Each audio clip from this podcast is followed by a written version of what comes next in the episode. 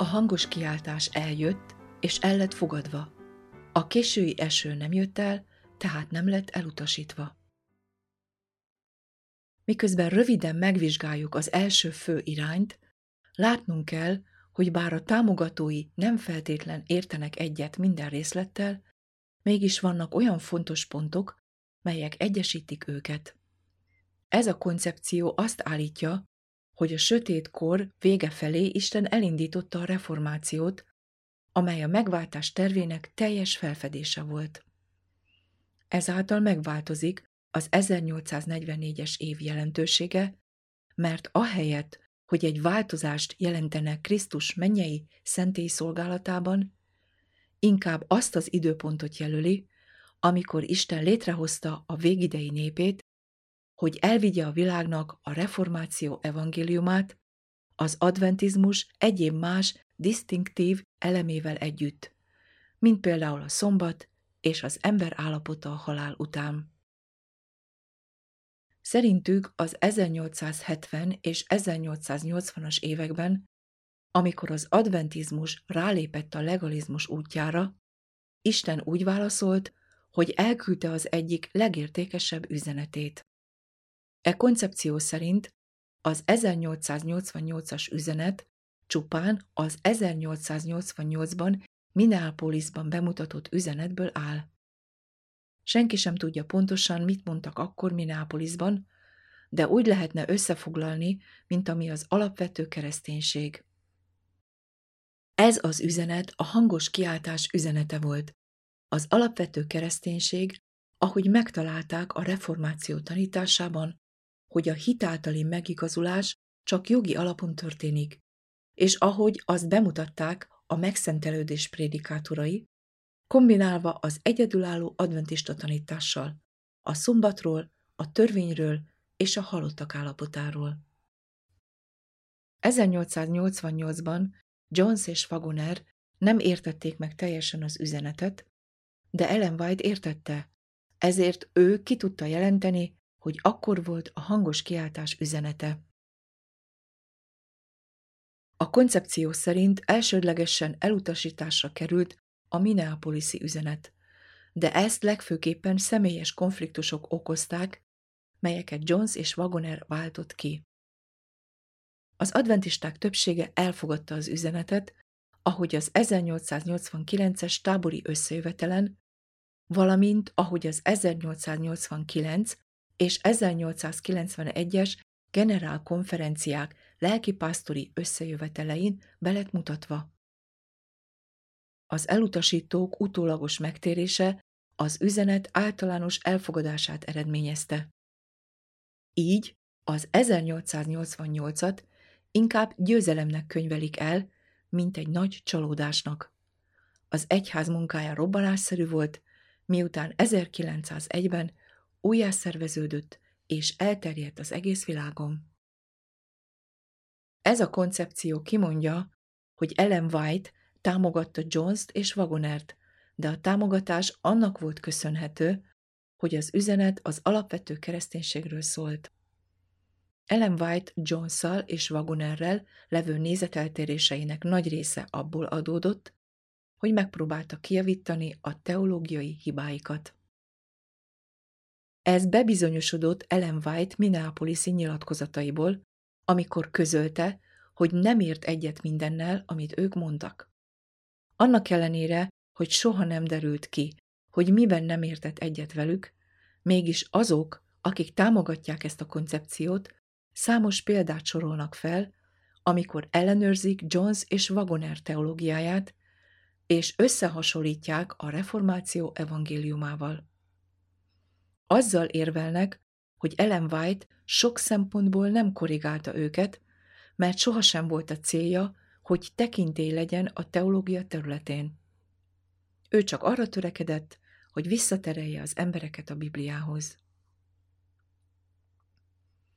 A koncepció támogatói arra utalnak, hogy Jones egyik fő teológiai hibája az a tanítása volt, hogy a késői eső 1892-ben elkezdődött. Azt állítják, hogy Jones javasolt egy ilyen gondolatot, mert azt hitte, hogy Anna Rice megkapta a profitai ajándékot, mint a Joel második fejezetében leírt jövendőlésnek a teljesedése. Ellen White másrészt azt mondta, hogy a hangos kiáltás megkezdődött, de a késői eső nem.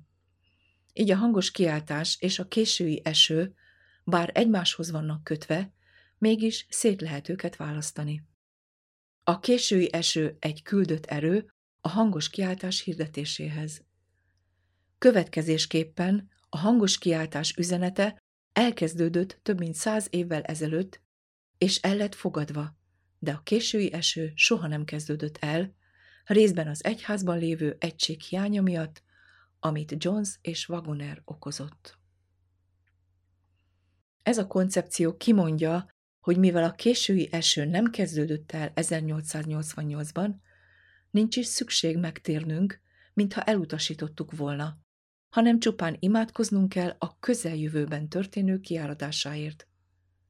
Következésképpen az egyház nem tévedt el a pusztában, várva az úr visszatérését, hanem virágzott, amint ezt megerősíti az adventista intézmények egész világon való elterjedése is, és a több mint 16 millió taglétszám.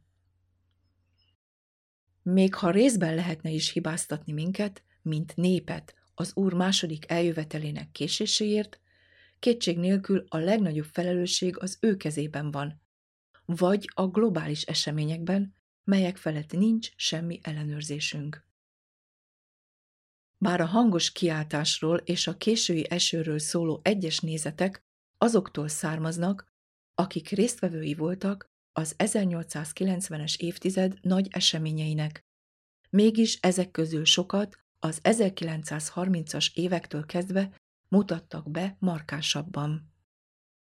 Kezdetben ezek a vélemények A.G. Daniels Krisztus, ami igazságunk című könyvének válaszaként jelentek meg, sőt, válaszul a Taylor Bunch 40 év a pusztában típus és antitípus között című kéziratára, aki összehasonlítja az adventista egyházat a régi Izraellel. D. E. Robinson, A. T. Robinson és C. McReynolds az 1931-es év elején mindhárman könyveket írtak, melyekben megpróbálták megvédeni az egyházat mindattól, ami véleményük szerint szélsőséges és téves értelmezés. Az 1940-es években született még másik három könyv az egyház védelmében, melyek írói N.F. Pace, L.H. Christian és A.V. Spalding. Ők szintén úgy érezték, hogy a késői eső elutasításának vágya az egyház elleni támadásnak minősül. Robert Wieland és Donald Short az 1888 újra megvizsgálva című könyv publikálása után még publikáltak néhány könyvet és dokumentumot, amelyekben megvédték az egyházat az úgynevezett igazságtalan vádaktól az 1888-al kapcsolatban. Sok ilyen könyvet, cikket és jelentést írtak a generálkonferencia égisze alatt, amely alapvetően támogatta ezt a koncepciót. 1857 őszén az adventista vezetés publikálta a Questionance Doctrine című könyvet, mint egy hivatalos választ Walter Martin, evangélikus kálvinista, egy fiatal kutató, specialista a nem keresztény szekták területén, az Eternity magazin tanácsadó szerkesztője, és dr. Donald Barnhouse, az Eternity magazin szerkesztője feltett kérdéseire. A Question on Doctrine publikálására több éves vita után került sor. Barnhouse és Martin vitázott T.E. Unruval, a Kelet-Pennsylvania konferencia elnökével, Walter Reddel, a Generál konferencia területi titkárával, Roy Alan Andersonnal, a minisztri újság szerkesztőjével, és Leroy Frummal, szerző, szerkesztő, tanár és a minisztri újság alapítójával akik arra törekedtek, hogy kiszabadítsák az adventizmust a szekta státuszból az evangélikus világ előtt. A Question and Doctrine publikálása után az egyház új értelmezésben kezdte látni a saját maga által publikált 1888-ról szóló könyveinek többségét, vagyis az 1888 történetét és üzenetét, valamint az okokat, melyek Jones és Wagoner eleséséhez vezettek az évszázad végén. Ezek a témák még nyilvánvalóbbá váltak az 1976-os Palm Dell esemény után, amikor Desmond Ford elkezdte vitatni a reformáció doktrináinak megértését. Az elmúlt 35 évben az egyház által finanszírozott kiadványok többsége ugyanezt a vonalat követte a hangos kiáltásról és a késői esőről 1888 kontextusában. Az 1970-es és az 1980-as évektől támogatott koncepció kijelenti, hogy az 1890-es évek óta egészen a napjainkig tapasztalható egység hiányát elsősorban Jones és Wagoner hamis teológiája okozta, amely közvetlenül a Minneapolis után hirdetett fő üzenetükből származik. Ugyanazon hamis teológián alapult az evangéliumi megértésük is, amely egyenesen kivezette őket az egyházból. A koncepció szerint Jones és Wagoner hamis teológiája fejletlen formában ugyan, de valószínűleg az értelmezésük egyik része volt közvetlenül Minneapolis előtt, és csak az 1888-as konferencia után fejlődött ki teljesen. Ennek eredményeképpen Ellen White tudta támogatni őket az 1888-as üzenetük hirdetésében. A koncepció támogatói szerint ezek a hibák benne vannak Jones és Wagoner előadásaiban, melyek az 1889-es év elején tartott tábori összejövetelen hangzottak el. Szerintük ott világosan kifejezték a négy fő eretnekséget. Első. Jones és Wagoner tagadták az eredendő bűntanát, amely másik három eretnekséghez vezette őket. Második. Krisztus Ádám bűnös természetét örökölte. Harmadik. A hitáltali megigazulás magában foglalja a megigazulást és a megszentelődést, ahelyett, hogy pusztán tulajdonított hitáltali megigazulás legyen, amely kimondottan jogi szempontból adatik. Negyedik.